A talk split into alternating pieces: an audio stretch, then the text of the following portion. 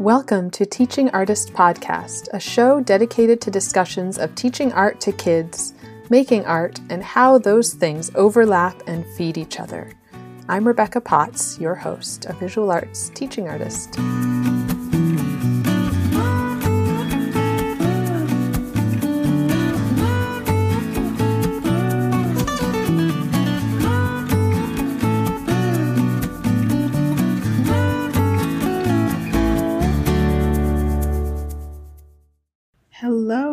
Thank you so much for listening. I'm excited to share this conversation with Isadora Stowe, and I will be slowing down a bit and giving myself some time to wrap up this year and record some more fantastic episodes to share in the new year. I do have one more episode to share this year, which is a longer version of a curated presentation that I shared at the recent California Art Education Association conference.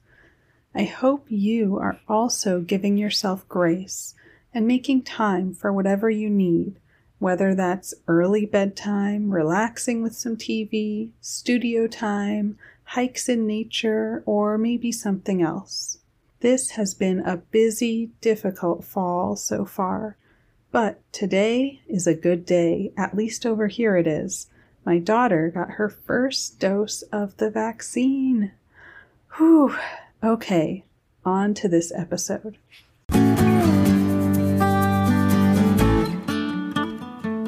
Isadora Stowe shared her winding journey teaching in several settings before landing in community college, where she embraces the student centered approach.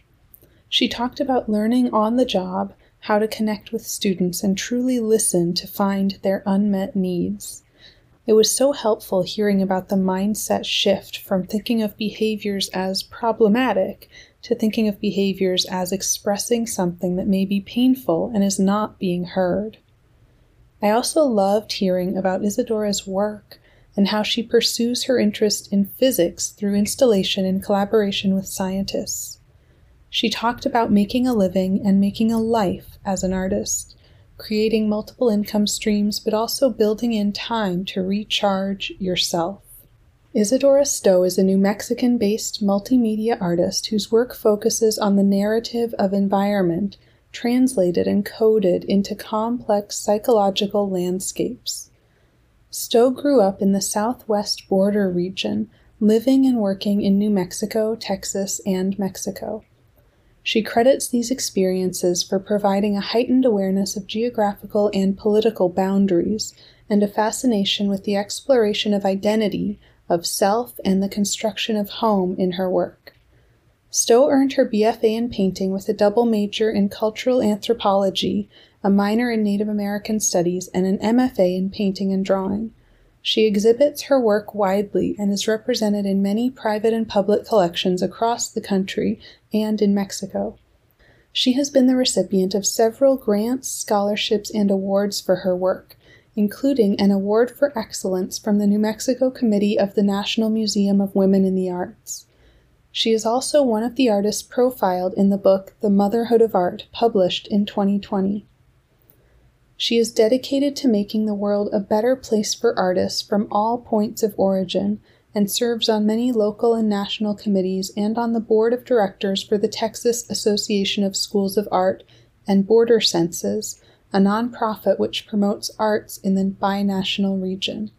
She is also the co creator of the professional art practice courses, Wearing All the Hats Without Losing Your Head, presented on the Artist Mother Network. Let's hear from Isadora. I am talking with Isadora Stowe today, and I'm excited to talk with you. I love to really start the conversation as sharing your journey. Could you walk us through how you got to where you are now in in art, in education? What's the path? Sure. I'm so excited to talk to you and get to talk about teaching, which I love, yes. and art together, which are like two loves. So this is really nice. I was thinking about this a lot. I, I, first started teaching Hebrew school, actually. I was asked to take over. The rabbi had left at our temple. And so I started teaching.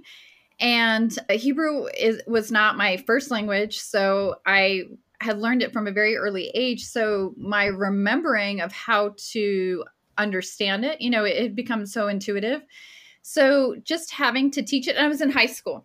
So just having to kind of contextualize it and teach it to younger people was so interesting to me because it was like changing my brain. I was like, oh, how do you start from the thing and explain the thing? And I I just feel like that's been the catalyst for everything. I'm like, oh, how do you get information to other people in a way that they understand that that resonates with them, that they can mm. hold on to and they can use it themselves. And then you get to watch them progress that was kind of like the taste, you know? It mm. started in mm. high school. And then in undergrad, I did a lot of teaching programs. So I I did a lot of after school programs and I'm from Las Cruces, New Mexico, which is and still is unfortunately the one of the poorest counties in the nation and we hmm. are also one of the worst for education.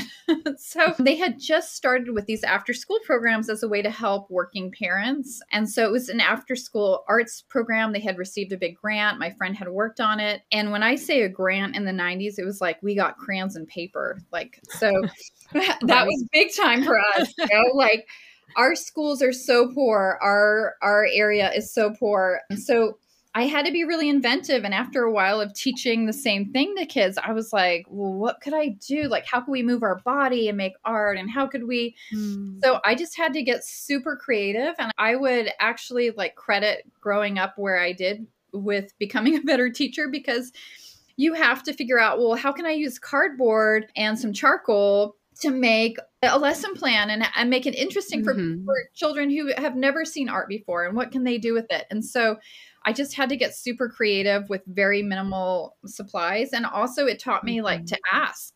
I would just go to stores and say, Can you give me markers? Like, can I have four sets of markers for 400 children? you know, like, I mean, it right. was it was real bare bones so just that taught me a lot and then and then when i graduated i ended up teaching incarcerated youth because the program that i was teaching with at the time, it was called At Risk, and it was students who were just in really kind of dire straits and going home. They would go home to empty houses, no food, etc. And growing up, I grew up with a single parent. My mother passed away when I was young. I have two brothers and a sister. So we were not living like a, a kind of a normal life either. Mm. Resources mm-hmm. were pretty sparse. So I really love teaching that population because I knew it well and I knew I knew the struggles of what people were going through. And so incarcerated youth seemed like kind of a natural progression because I had been working at this after school high school program with students who were kicked out of high school for becoming pregnant or because of truancy or and sometimes truancy was because they were too embarrassed to wear the same clothes to school every day for two weeks you know it wasn't mm-hmm. and i saw that very quickly because i was younger and so it seemed like there was a lot of constraints for being punished for being in poverty. Right. And so I just found the arts to be this connective power. I would go into these schools and I would work with people, and they would become, they would just open up and brighten up and just relax. Like it was just a time for people to have this kind of connection. And I saw art doing that. And so, you know, I was just hooked. It was just so teaching art and making art were, were something that I was doing from a very early age. And then I worked for a violence prevention program for a grant that was to help people before they went into the juvenile justice system, which is completely corrupt in, in our state. I mean, I can say that out loud now because I, I really know the back end of a lot of things that were happening and a lot of things that were going on and still go on with incarceration and who gets incarcerated and, and why and who, mm-hmm. who really benefits from it. So I was working with violence prevention to stop not to stop but to help people before they got into school and one of the things we did was we would take we had the the program at new mexico state university so we were taking students on campus and trying to normalize like after high school you can go here you know this can be your place you, we can go into museums. That's your space too. And we did a lot of arts programming. And I worked with this director, Dr. Uh, Lisa Bon Maupin, who's amazing. She went on to go to some other schools. She's now provost at other schools, and she's she was an incredible mentor. But she gave me a lot of freedom, and she she gave me a lot of responsibility and trusted me to come up with a lot of curriculum. And it was just an incredible experience. And then I thought I wanted to go into public policy, but I took one statistics class and I was like, yeah, no, I'm like not good at this. no, thank you.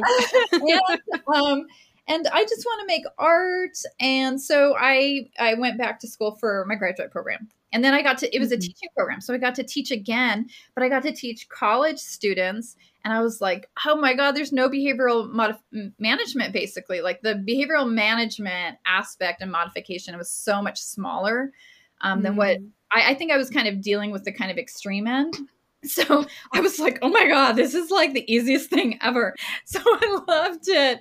And then when I graduated, I ended up working at UTEP and eventually I received a full time offer at a community college. And, and a community college for me was kind of like a bridge of what I had been doing a lot of violence prevention and at risk. And, but it was also college. So it was like, these two worlds that I loved so much together. And it's so student centered pedagogy mm-hmm. versus like university and colleges. So it, it, was just a different way to kind of approach students than I had seen it at the universities. And I just fell in love. So that's where I am right now. And I absolutely love it. I love my students. I love getting to teach and bring art to people for the first time. I mean, that's like, it, it, it yeah, it's just, it's, it's an amazing thing. So that's how I kind of got there, but I talked for a long time but there was so much. I I love hearing about the variety of yeah. all the different teaching experiences that led you to where you are and having sort of both ends of where you are now working with yeah. slightly younger students in like really difficult situations and then slightly maybe same age but like university versus community college it's interesting to hear that slight shift like what the differences yeah. are there and just kind of finding finding your spot finding your little yes. what fits for you i feel like that can be really hard i think when you're teaching too you got to try so mm-hmm. many different things until you figure it out like i didn't i i didn't understand what com- community colleges did until i taught at one and i was like oh mm this would have been so helpful for me because I think a lot of the things that I really struggled with in college were things that I just didn't know about and and you know not having a strong uh, our educational system in Mexico so bad so not having a strong uh, understanding of just even how to study like just mm. how do you hmm. take notes how do you take a test right. i mean there yeah. were just so many basics and so i think at a community college we're always instilling like all of these really basic habits in rigor and and how do you support students in the best way? And then we have all these services and it's so student centered that we're really looking at them and how they're growing individually. Whereas when i taught at a university it was like sink or swim. Like you come mm. to class and you do the thing and you didn't come to office hours or you you know and it's not that we baby right. people in community college but we're noticing. We're like hey you haven't been here for a week. What's going on Mm-hmm. Like I, you know, you got this grade on this test, and I saw you were in here in class every week. Like, why? What, what's going on? Let's look at your notes. Let's look at what's happening. Mm-hmm. You know, and just having a conversation with people. And I would not do that at a university because it wasn't mm-hmm. part of the culture.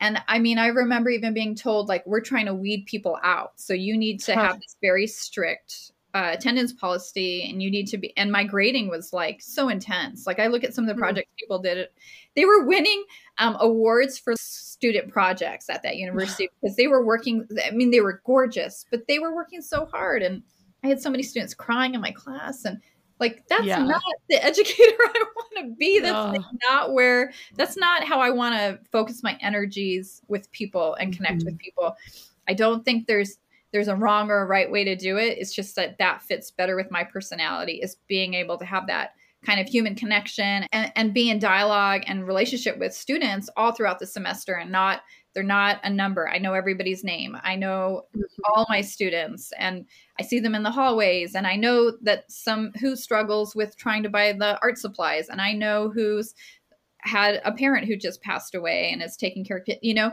so it's just a different it's just maybe a more intimate relationship with your students in a way and mm-hmm. and then being able to be like well here's the four different places that can help you with that and we have a food bank right. and here's this and here's that whereas at university it was kind of like you're not my responsibility you know mm. uh, in a way not yeah. that it's a fine line too but i just think there was a different kind of relationship that the administration nurtured at a university versus at my particular community college in, in el paso yeah and I could even see that like high schools don't have mm-hmm. all of those resources. So yeah. I could see that being very frustrating to be working with students that you personally relate to. You're like, I've had similar struggles. Yeah. I get it. I care about you, but like, I don't have any resources for you. right. Yeah, it's Yeah. it's a terrible place to be because I think educators at the heart of it, like we don't do this job because it's easy.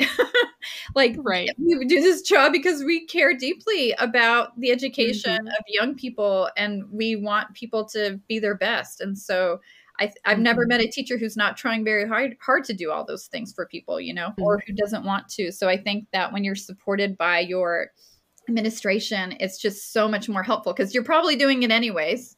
I, I know we're all spending our own money on our students anyways, but it's very helpful when we have that support to be able Yeah. to do that.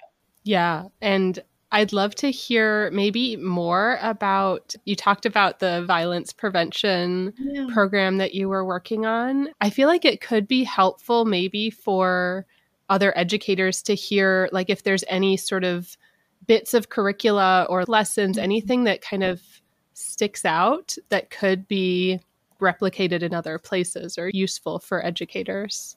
Yeah. You know, I think one of the biggest things was taking taking in consideration the emotional health of the students, I think in violence Mhm. prevention because I think especially males, marginalized males can feel very like school is not their place and it can Mhm. come out as being very reactive and aggressive and this is true for my my female students too but i think that creating a safe environment like people just want to be heard and respected and they're going to test those boundaries and they're going to be reactive because they don't know what a safe place is a lot of the times like they Mhm. don't they're not coming from a safe place and they and you have to model it and you have to model forgiveness and you have to model emotional intelligence and communication and really love. Like you have to just be looking at people through that lens and and looking at somebody being reactive and aggressive and saying awful things to you as somebody who is in a lot of pain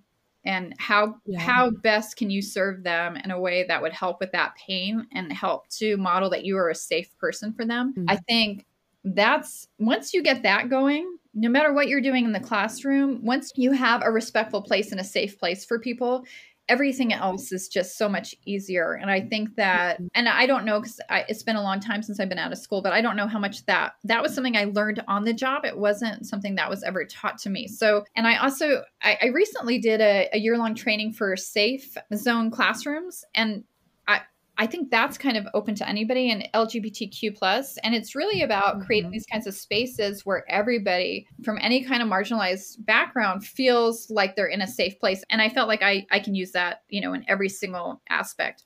And one of my favorite things is so the Rainbow Coalition did the were the catalysts, the people who trained us in El Paso, Mhm. and they have this incredible place.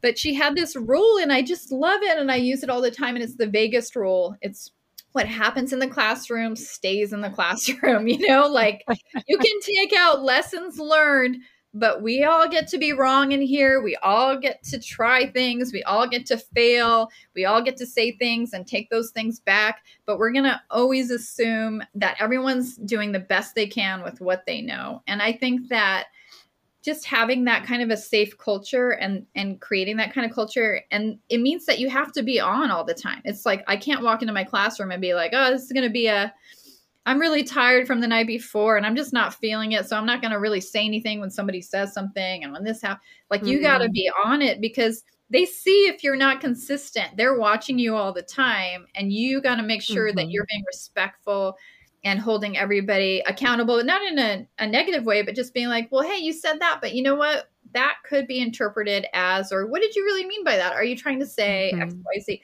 So you're walking people through things like with with the benefit of the doubt. And I think that Mhm. at the beginning when I was first teaching, I had a lot of behavioral issues and with men, with young men. And I was like, what is that? Is it because I look super young? Is it, you know, what am I doing? And then I just decided one day that that student on that first day, because sometimes you have a first day and you're like, oh no, this guy's, he's gonna, oh no, he's gonna be so bad all year. Oh God, he just doesn't want. I'm like, that's gonna be my best student. And at the end of the year, that's the person at the end of the year who's like, oh my God, I loved your class. You know, it was so great. And I love him. And you know it's just it's playing to people's strengths too if you got a, Mhm. a someone who's talking all the time all right well what is it that you feel like you're not being able to say and what do you need to say and you know it's just like it's figuring out what are Hmm. problems like problems meaning like I, i'm saying that in quotes you know like the problem student or whatever the issue Mhm. is that's being disruptive and how do you play to the strength of that person? What's the real need underneath that? And i think once you start recognizing that and empowering people who feel disempowered in a lot of ways everything else just kind of falls into place. Then then it's just your curriculum. It's just like how do i want to have fun and learn this objective all right, I'd like to do this. And let me ask them too. Like if I'm stuck on things, I do a lot of anonymous assessments too. So it's a lot of Mm. like, how are we doing? How was that project? You know, what did you feel about that project? Where was the muddy areas? What parts did you just not understand? And I do that in the middle of Mhm. a project and after. And then I, I do like a wish list. Like if we Mm. could do anything in this class, what would that look like? And they'll put that in anonymously and I'll look at that Mm. and then we'll talk about it and then we'll vote on it and we'll come up as a class like what that project would be. And I, I only do that once because it's very hard to do that in a semester, like all your projects. Hmm. I do that as our final project. Like what would be interesting to you guys and how could you do more research Mm. outside and like how would that look? And then they're bringing their new ideas to me. I mean, you know, so it's amazing. Yeah. So I think it's just getting them involved too, but really you got to have a place where people feel safe or nothing good is going to happen in that Mhm. room. So I think that's for violence prevention for people who are, are really hurting and don't have those skill sets. It's modeling Mm. skill sets and learning those skill sets. There's a fantastic book called Nonviolent Communication. I think his name is Mark Rosenberg who wrote it. And there's actually the nonviolent communication seminar in Albuquerque, uh, New Mexico. I didn't know that when I read the book. I was like, ah, he's I, I'm gonna go someday. But that book was amazing. I read it five times because this is somebody who he worked with the Arab and Palestinian conflicts with Israel, and he did a lot of different. He had conversations with people, and the way he addresses people with so much love through this lens of like, how do we how do we come to a resolution for people who are diametrically opposed on these things? So it's extremely interesting. And if you can do that like we can do it in our classroom you know like Yes. so it's, it was super inspiring i thought. Just to just about how do you have conversations with people where they can feel heard and it's respectful and everybody you know it's I, I hate that win-win but you know everybody feels like that they're walking away positively and that they were heard. Mhm. not in it's Yeah. easy to say that but that's a hard thing to practice and and do consistently in the classroom so i'm Mhm. constantly trying to learn about that like how do i make that better for my students Yeah. And it sounds like it's also like there's a mindset shift there for the teacher. I love, you know, what you said about. I feel like m- almost probably every teacher can relate to that walking in on the first day. And there's students that stand out, whether, you know, good reasons or bad reasons, but the students that you're like, ooh, this one's like Mhm. disrupting. And just a little mindset shift of, well, what need is unmet there? yeah how can I engage this person where they are and connect with them? What do I need to do to do that? Yeah. Rather than sort of, I don't know, marking them as like, okay, that's the one to watch. right yeah. Right. And they Yeah, become your best huge. teacher it's like you know in buddhism it's like you know who's your your holiest teacher is your biggest enemy you know it's like Uh, like the person who has they have the most to teach you those are my Mhm. students who have taught me so much yeah maybe this is a very too structured of a room you know like maybe this is you know Mhm. they they had good points and so i just feel like we get so much out of that too if we're if we're really listening if Yeah. we're going to be open to listening to it sometimes you just can't you got other things you got going on but like you know yeah. And you're right that that can be so hard. And I love that you just said that, that, you know, there's so many other things going on because I know you also have a lot of other things going on, other amazing courses that you're teaching. You have incredible art career and I mean, I would love to get into all of that as well. Maybe if you could talk about some of the other ways that you're teaching and reaching people outside of the work at the community college. Yeah, I would love to because, yeah. oh God, it's such a passion. so, Kaylan Buteyn, who is from the Artist Mother podcast and the Artist Mother podcast network and critique groups, she does so much. So much. so much. She has so many hats. I, you know, we had this wonderful relationship that started when I I had her come to uh, my college and she gave talks and then i connected her with new mexico state university and she did a podcast there we and we and then and then we had an exhibition in Mesilla, New Mexico with artists from all over New Mexico. So I got to work with her. I, I just had heard her on the radio and I was so inspired by her. I was coming back from a um, show in at Colorado State University, a solo show. I'm a single parent. I had driven up and one day I flew out mm. a friend to help me install and they oh. had five people installing we installed for like three days. I'm not sleeping. And then I got to drive back and teach, mm. you know, and be with my child. So, and so I'm driving in the car and the Artist Mother podcast is coming on and I'm like, these are my people. These, you know, like, I'm like, oh my God, I so like, and I was like, I love this woman. I got to get her to New Mexico and Texas. And she's got to talk to my students who are, you know, dealing with all these things. And so we made it happen. Anyways, it's just started this wonderful friendship. And we eventually I did a lot of the crit groups with her. We decided to open up this course, wearing all the hats as a professional practices course, because I mean, I love artists and I love teaching, but women identifying artists who are mothers who are trying to do this artist life and teach and do all the things when the world expects so much of us. I just, it's such a passion to be able to help artist mothers kind of navigate the professional world because it's all stuff that I never had one class of professional practices in my undergrad graduate school. And and everything I learned, you know, I had to take business classes and marketing classes, and they were never mm-hmm. geared for artists because I don't know, in the 90s and 2000, they didn't exist. I couldn't find them. So it's just been a self education of like, I wanted to move into public art and I wanted to move into licensing and I wanted to exhibit my work all over the world, but not live in New York City and pay that rent. And I was a single parent mm. and I'm from the poorest county. I don't have the contacts that, you know, somebody living in maybe Seattle or anywhere else would. So I was like, how do I make a life for myself? And I just had to figure it mm-hmm. out through tri- trial and error and investing and time. And so has Kaylan. Like she started the artist pod artist mother podcast because she was very isolated as well and she wanted to connect with other artists and how do you do that when you're living in the middle of, of nowhere you know in, in terms mm-hmm. of like art world and so which we also break down is, is a myth in itself but so we, mm-hmm. we created this class wearing all the hats and it's it was a 20 week class the first time and now we've kind of pared it down to 12 weeks and we're going to start it again in january of 2022 our, our third course we go through everything. Like we go through you know in, how to do inventory documenting your work how to do exhibitions grants give an artist pitch or, or your elevator pitch how to write your artist statement how to take care of your finances. Like every single aspect that we could think of that would be helpful we have created curriculum for that. So we have this course and then we have accountability partners because we also believe that if you have somebody else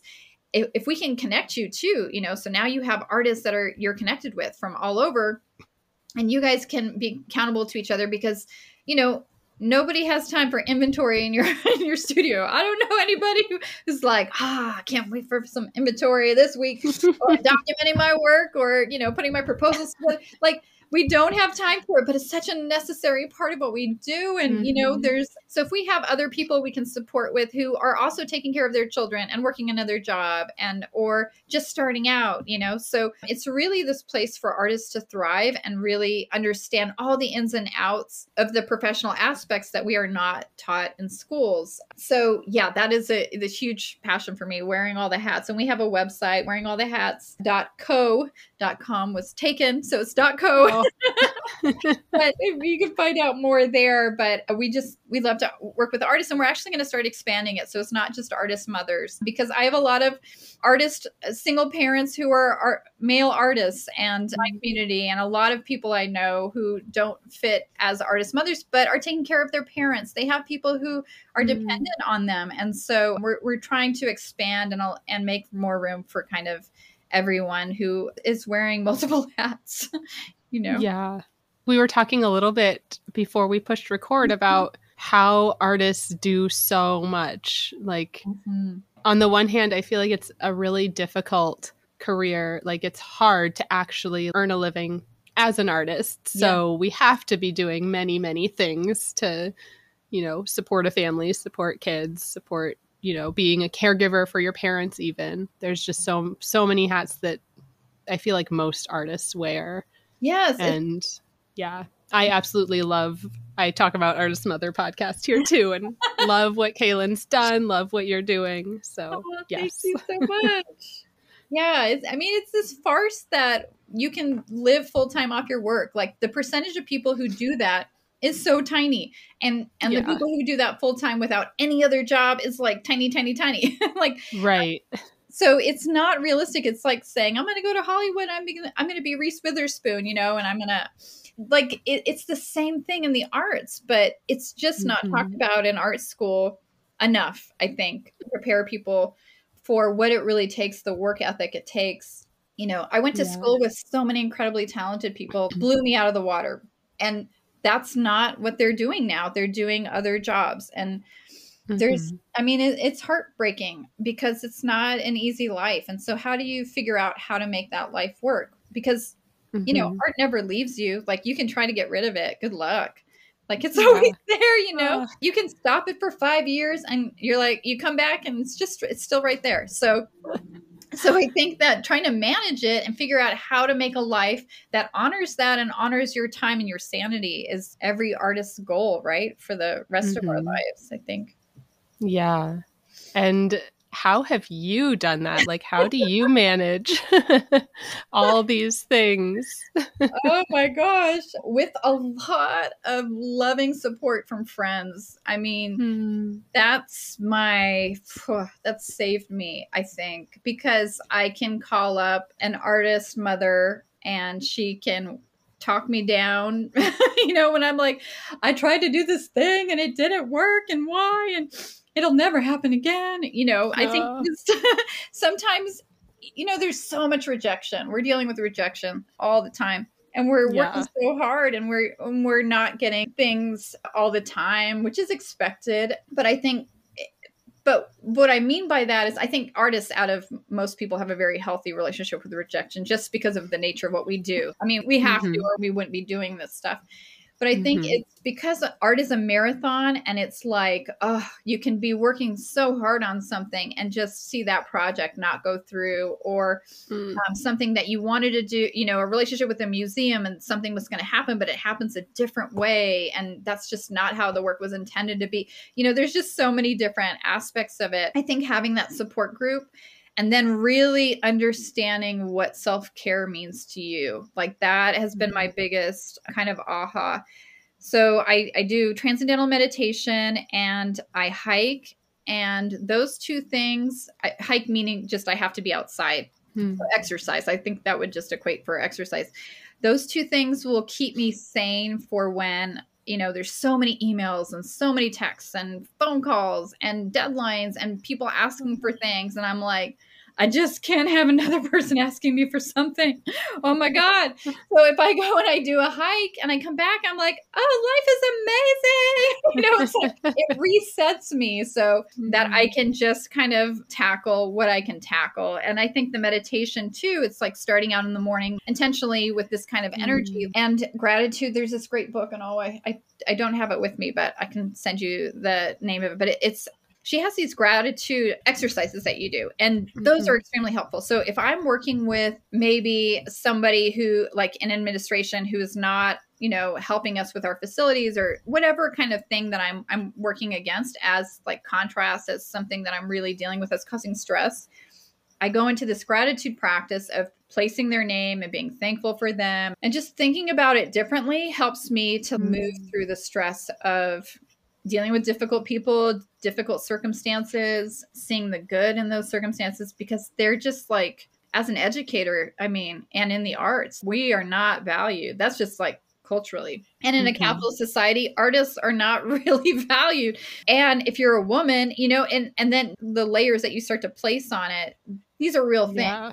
that really Yeah. exists. So, how do you deal with a world like that? Well, you have to make Mm. yourself whole and love give yourself that that time and and that peace and that energy in different kinds of ways so you can go back out there and just be the best that you can be. And then Mm. you know, Kaylan's really good at this. She will have really good boundaries about work. And I have found that I am not in a situation where I can do that so much as a single parent and as the person who has the only job in the household. But there are ways that I've, I've been able to scale it. So there's things that I've worked on in order to kind of create these kinds of boundaries, like trying not to answer people back after five. Like, why are you texting me from work at like 10 o'clock? That's not okay. But usually I'd be like, well, here's the thing.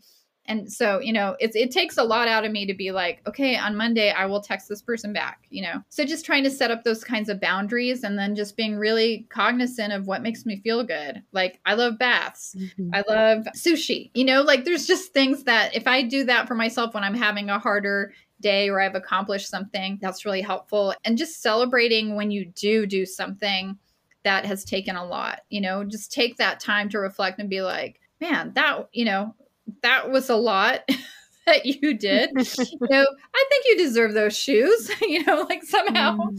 you know these kinds of rewards because i think time can just slip away because we're just working so hard so Mhm. taking time for yourself is important but that's something i've had to learn i feel like it wasn't until i hit my 40s that i just really dawned on me to to do that and that's helped so much wish i Yeah. knew sooner I know. I feel like I'm I'm still working on it and I hear Kaylan talking about removing email from her phone or, you know, setting it up to have like a whole month off at Yeah, some point. point and I'm just like how how do you how does that work? How can It's not possible yet, but it's definitely a goal. yes yes something to to work towards how do i make that happen but definitely so important i feel like when you're juggling so many things. I think of it often teaching art and making art go hand in hand but it's also sort of this navigating two careers at the same time. Yes. And when you're doing that, when you're trying to sort of navigate these dual careers that intersect in some places and totally don't in other places, yeah, when can you fit in time for yourself, time for your family, time that isn't two careers? Exactly. I mean, we're running simultaneously like a full time business and we're teaching a full time job. And then we have Mhm. all of our other responsibilities. And I think people don't necessarily understand that. like, if you're not in the arts, you don't get what we're doing. We are Mhm. eat, sleep, breathing this stuff all the time. Ooh, yeah. So hats off to single parents too. Just managing it without that support is incredible and just that added challenge, added layer of like you don't get time off from parenting. There's no, you know, not that I necessarily do, but I can say, "Hey, buddy, like it's your turn." Yeah. I- think Yeah. too the thing I do miss is someone being like, "Oh, yeah, that's a reason you you are having a reasonable response to your child saying that." You know, like I think right. the backboard is what I really miss. But, and that's where I think a lot of my friendships come in because they're like, Mm. yeah, you know, you did a lot, or, you know, maybe he shouldn't have said that to you. That's not okay. And you did the right thing by doing XYZ. You know, I, I, I need to check in to make sure I'm like, am I, I, I don't, I, I hate to be so linear with my thinking and being like, I, this is the right way to do it. And I know it's best because I Mhm. feel like, I feel like there's always room to see things from a different perspective. So that is what I do Mhm. miss a lot and and Yeah. another income that would be great like somebody Yes. else's income i would really like somebody Oh. else to handle those bills that would be fantastic Oh, yes. so helpful.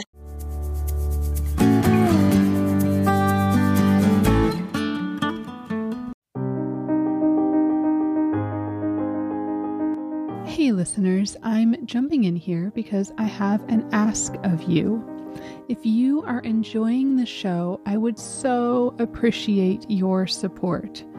I'm humbled and grateful for all the interest in this show over the past several months and for the messages I've received letting me know that this podcast has resonated with you. It has been so inspiring to hear from you. Thank you. This podcast does take time, effort, and resources to share with you every week. And I want to, I plan to keep it going and stay focused on highlighting and inspiring artists who teach while also continuing to grow this community and dreaming up additional ways to help you. One way to accomplish this is through direct listener support. Your support would really help the show and community grow. So, I've set up a link where you can quickly and easily support the show. The whole thing will take less than 60 seconds. It's at anchor.fm slash teaching artist podcast slash support. You can contribute one, five, or ten dollars per month. If Teaching Artist Podcast is a part of your week and you love what we're doing, please consider visiting anchor.fm slash teaching artist podcast slash support or just clicking the link in the show notes and supporting us in any way that you can today.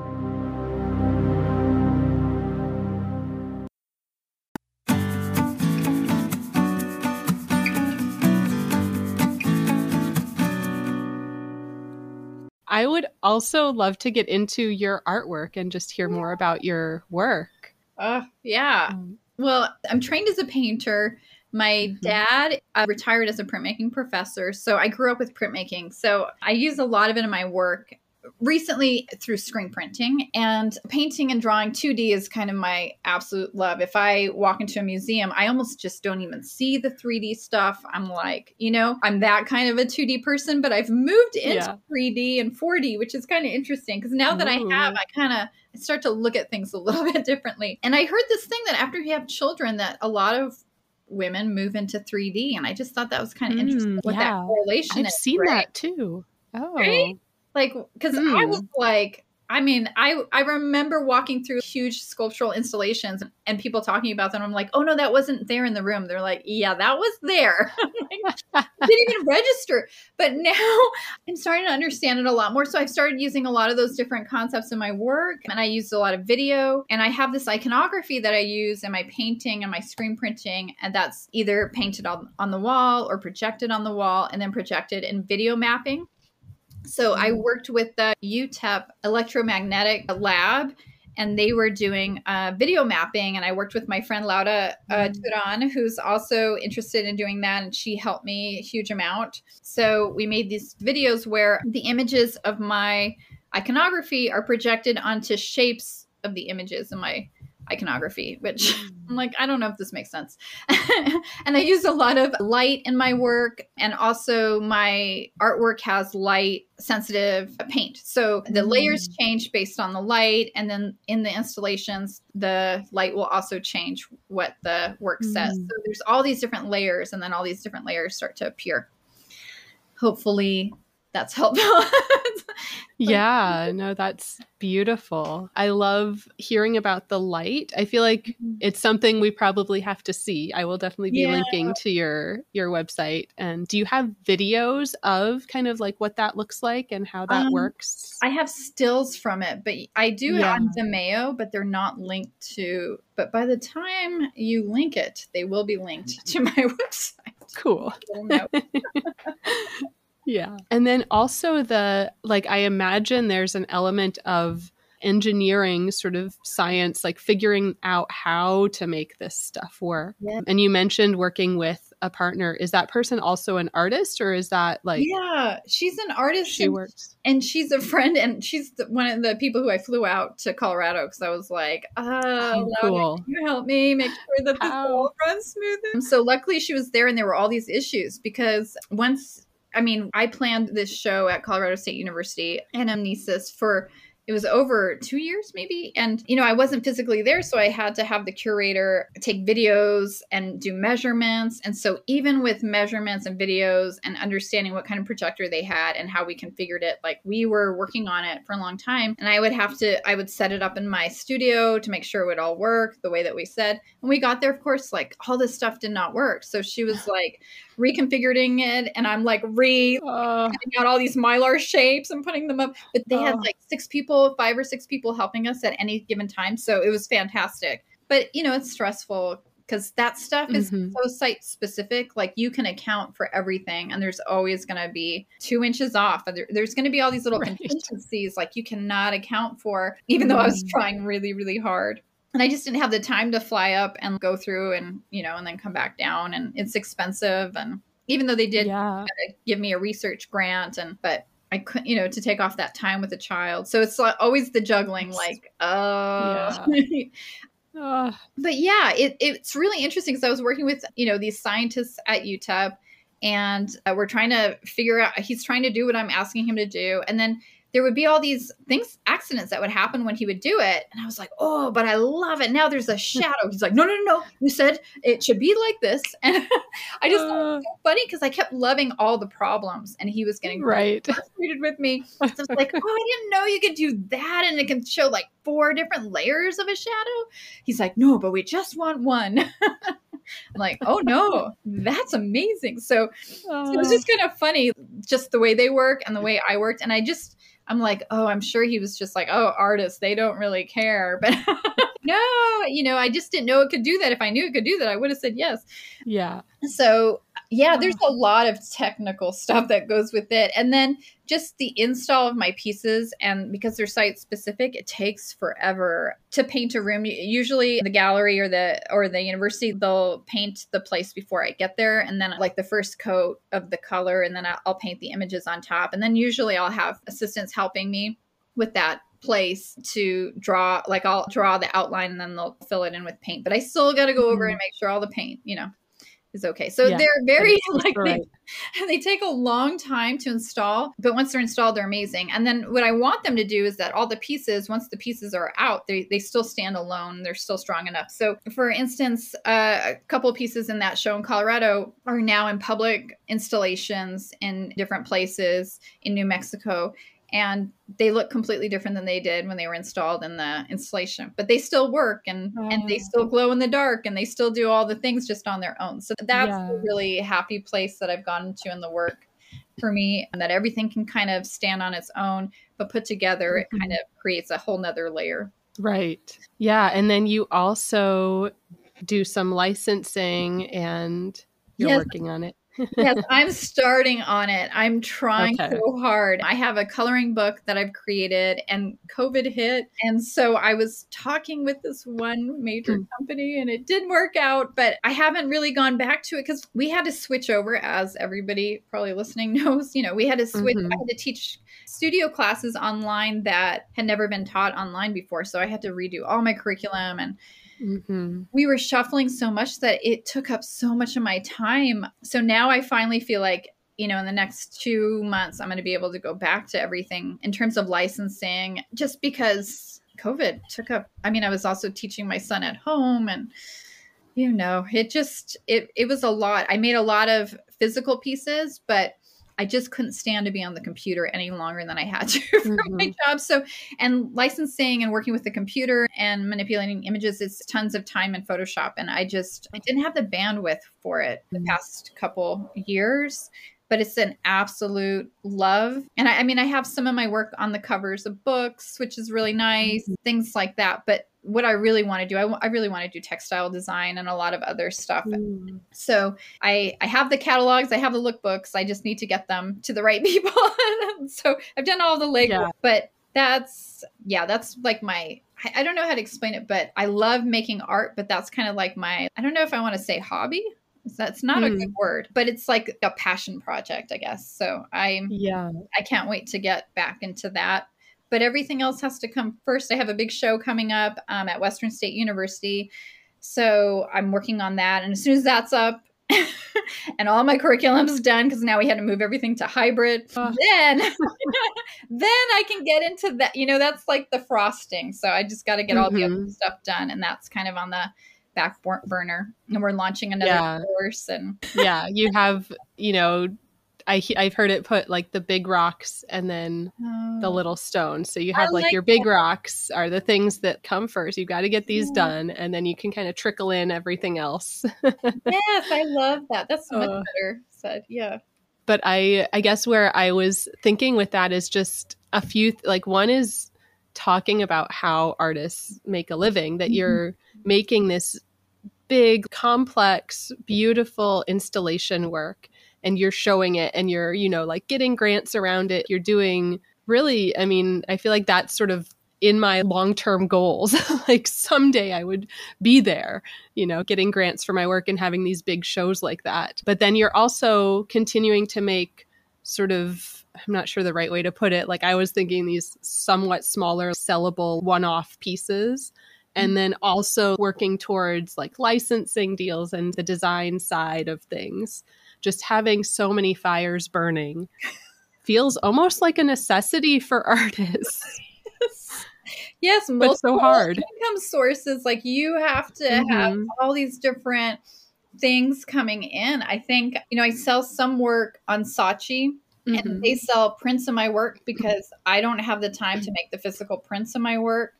So I sell work that way. I sell work to mm-hmm. my collectors that I'm constantly trying to network and connect with. I make work to sell with interior designers who I have mm-hmm. relationships with, with corporate places who sell to corporate art, who I have not sold yet through, but I, they do ask for a lot of pitches. And I'm like, at some point, someone's going to want one of these pitches because I'm really good on these pitches. So I know it'll happen, but so I'm working on that. But, you know, breaking into each one of these has taken years and, and mm-hmm. it takes mm-hmm. understanding like, how do you make a correct pitch and how do you um, mm. um, and then there's the licensing and the lookbooks and learning all of the software. Like I've been just taking classes and classes and classes with mm. Shannon McNabb, who's a textile designer, just trying to understand mm. all of this stuff so that I can understand these different industries. Because I think you have to have multiple income streams and you know there's many different reasons one of which is i never wanted to depend on my work when i was first making it as a source of income because i really felt like it would change the work that is my mm-hmm. own perspective. And I think that is a limited perspective. I don't think that everybody needs to have that. But one of the things I, I did was I would every year I would have money set aside in my income taxes. So, and I still do, so that at the end of the year I would get this check. It would be money that was essentially saved for me, and I would put it in my bank account for my artwork, and then that went strictly mm. to supplies and mm. and buying what I needed. So I didn't have to feel like I needed to budget that stuff because sometimes mm-hmm. I'm like, mm-hmm. oh, I really want to work with this paper. Or I really want to work with this thing. And I don't want to have to check my budget and be like, oh, I can't believe I just spent this on this. I wanted this mm-hmm. kind of free money so that I can play. Like I can just, I don't have to. And I have a sculptor who makes all my work. So I have to be able to pay him. He makes all the substrates. So he makes all the wood circles mm-hmm. and all the things that I work on. So I, I didn't want them to cut that to come out of grocery money or money for my kiddo and things that he needed. Right. So I did it that way. And then anytime I sell, make money, you know, I put that back in. And so then the work just grows more and more. And then I can buy, you know, I can start to take money out and buy nice things or pay for. I paid for um, something mm. that was very expensive this year. And, you know, there's different things that now I'm able to actually buy with my art income that are things that are just feel like luxuries and feel so amazing. So, um, but there's a, I have a careful I have a careful relationship with that because I think that the money aspect for artists is it's a slippery slope. And there is amount mm-hmm. an amount of money I do need to make now to support my bills. So there is money yeah. that goes just there, but then there's also money that comes out of that where I get to re-landscape my backyard and things like that. So I think mm-hmm. that artists and money and our relationship with money, it's so hard when you're making work and figuring out what that amount of money that you need to make in order to make it a thriving kind of business that you can continue to put money in, even if it won't make anything for like five years or whatever it is, you know? So yeah, multiple income streams. And then having, I take a lot of money classes. I read a lot of books about money and redefining my relationship mm. with money. Because when you grow up with a scarcity of money, it's very hard to sometimes to rationalize well $400 on paints what mm-hmm. you know, like yeah so i think that i think understanding that situation and just having a different relationship with it has been very very helpful to becoming more in an abundance mindset so. yeah i feel like there's two layers to that mindset shift too there's you know spending so much money because art supplies are not cheap but then also asking for you know if you're gonna sell something or you're presenting a talk or you know whatever it yeah. is that you're doing putting i have so much trouble with pricing because a lot of times the mindset that i'm trying to kind of get out of is like well i couldn't afford it Right. And it's like, Yes. yeah, but I'm not my customer. Like, Right. Yes. And I've gone to that point too. I'm like, I would, I'd never be able to buy this stuff. yeah. right. But- But yeah, there's so much to that and, and thinking about Yeah. it and thinking about your work. And just the minimum is just thinking about how much time, energy you put in and paying yourself minimum wage. It's like that Right. thing costs so much. And then if you throw in the student loans and all that other good stuff. oh. But yeah we do a whole week on pricing and and because there's so many layers to it and how do you continue to, to mark up your prices and what does that really mean and mm-hmm. And yeah that emotional aspect to it yeah definitely Yeah, it's so tricky. Yeah, and it's on on my list to make time to take the course. At some point, I will be there.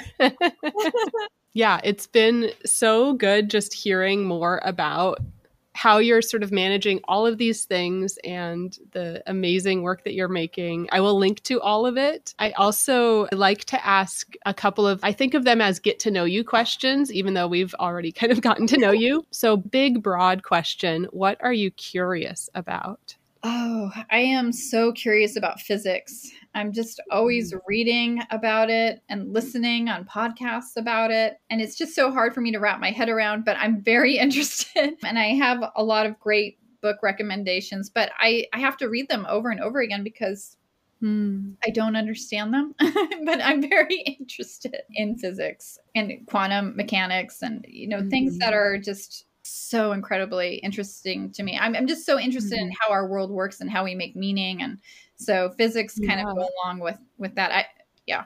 Amazing. Yeah, I love that. And I love that you, you know, for the project you were talking about, that you got to work with a scientist who was, it's an interesting, like hearing that relationship too, and just yes. the mindset they have versus sort of an artist mindset where it's all just experimentation and being open to like oh what what happened now let's go with that yeah but being able to incorporate that into your work and have help from people who maybe do understand it more yes, i feel like that must be incredible Yes, I'm looking forward to collaboration more with with scientists. Yeah, I just love how people think differently. I just love it. yeah yeah my mom used to teach science and math at the high school level and would talk about how sometimes students would have sort of a breakthrough because they didn't know the rules because they were kind of like thinking Mhm. outside of the box being able to come up with these sort of discoveries because you're not already sort of narrow in your thinking Yeah. i feel like that's where artists come in too Yes. I you know, and have you noticed that too with teaching art? I I always felt like my non-majors, I was like, "Oh my god, they had such an interesting perspective and just openness in different kinds of ways that I just I loved." Yeah.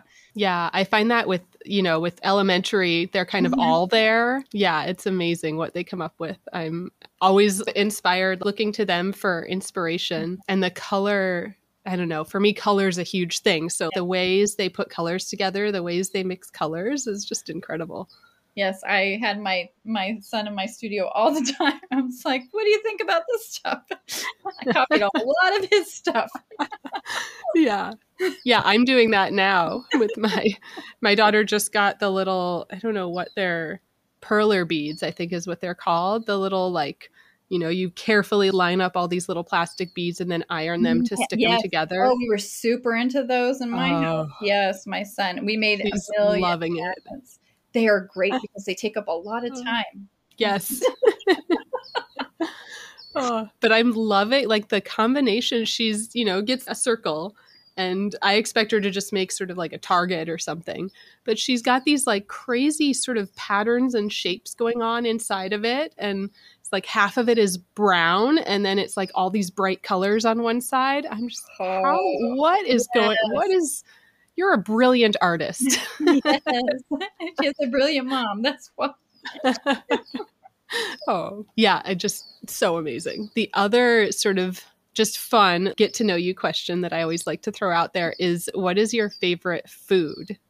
Your Um, go-to food. My favorite go-to food. Well, this is going to sound super lame, but uh, macaroni and cheese from Luby's in the 90s was like my jam. Like that was the best. but I have gluten and dairy allergies, so I can't eat Oh. macaroni and cheese. But there's this microwavable macaroni and cheese, and it sounds bad, but it's gluten free, dairy free by Annie's. I think it's the company's Oh. Annie's, and it's like Mhm. 2,000 calories. It's something not good for you. But like every now and then, I'll be like, "Oh yeah, I'm gonna have my microwave macaroni and cheese that is not macaroni or cheese." Um, so that's my decadent it. little pleasure. Otherwise, it's Yeah. a really nice salad.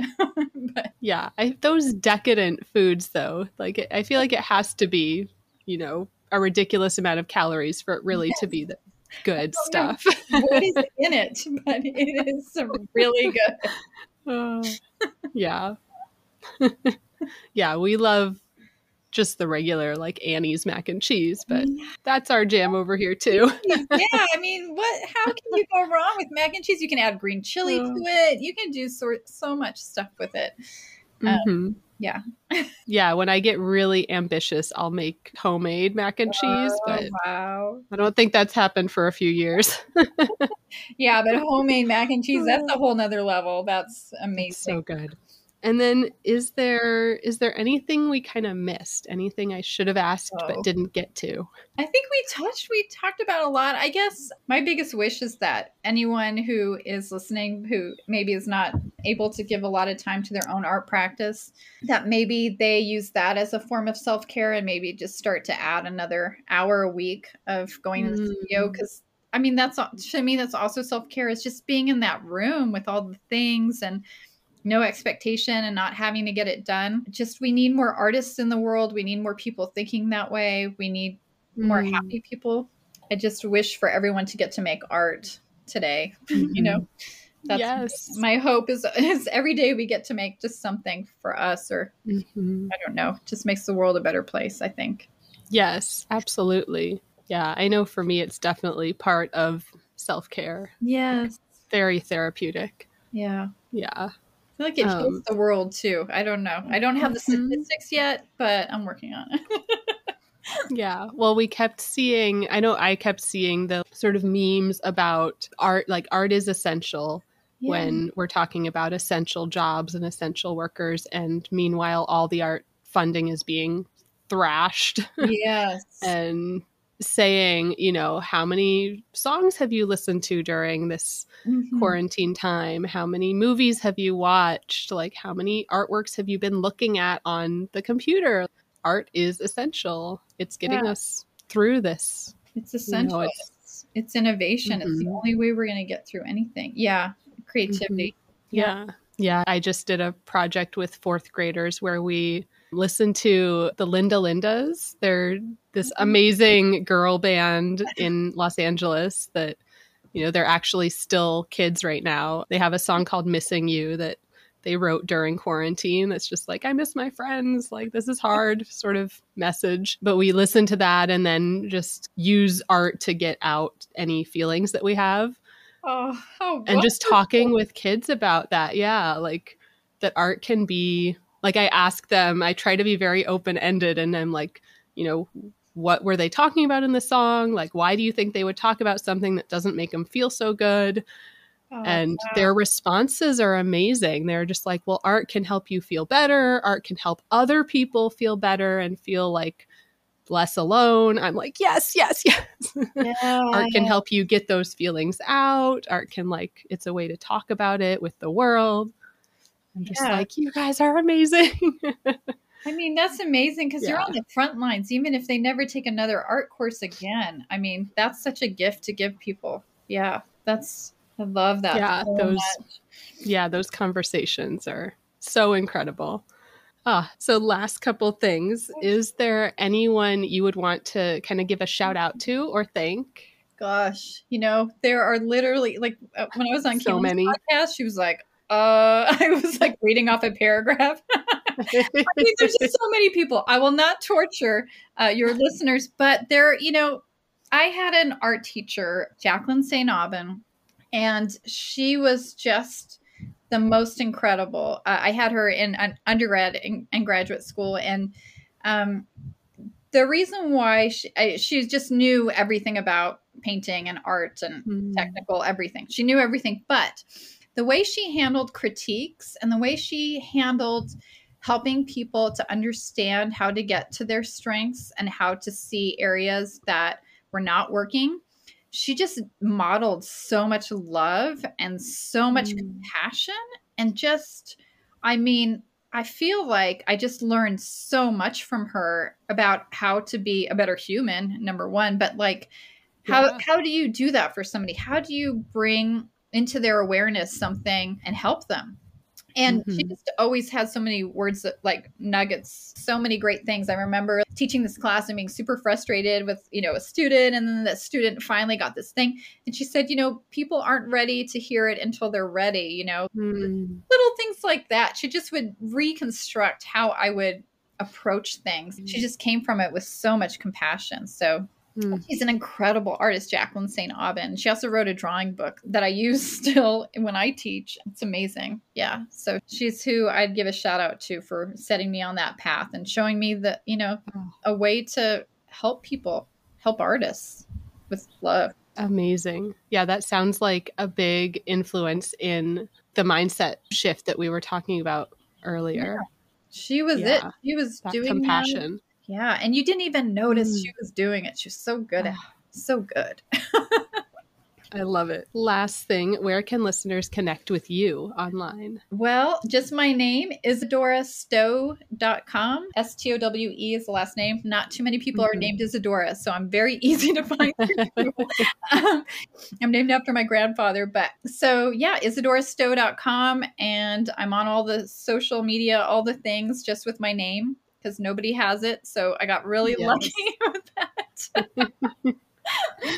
and yeah, I would love for any teachers or anyone to reach out with any questions they have. I love this was just so pleasurable getting to talk to you and talk about teaching and art and Oh, just loved it. Thank you. Yes. Thank you so much. For artists and teachers. Thank you. It was, I feel like, so helpful and just, yeah, wonderful to talk with you too. And I will link to you and everyone go check out Isadora's work. I know hearing about it, like I need the visuals. So go look at, look at the visuals. Thank you, Isadora. Thank you.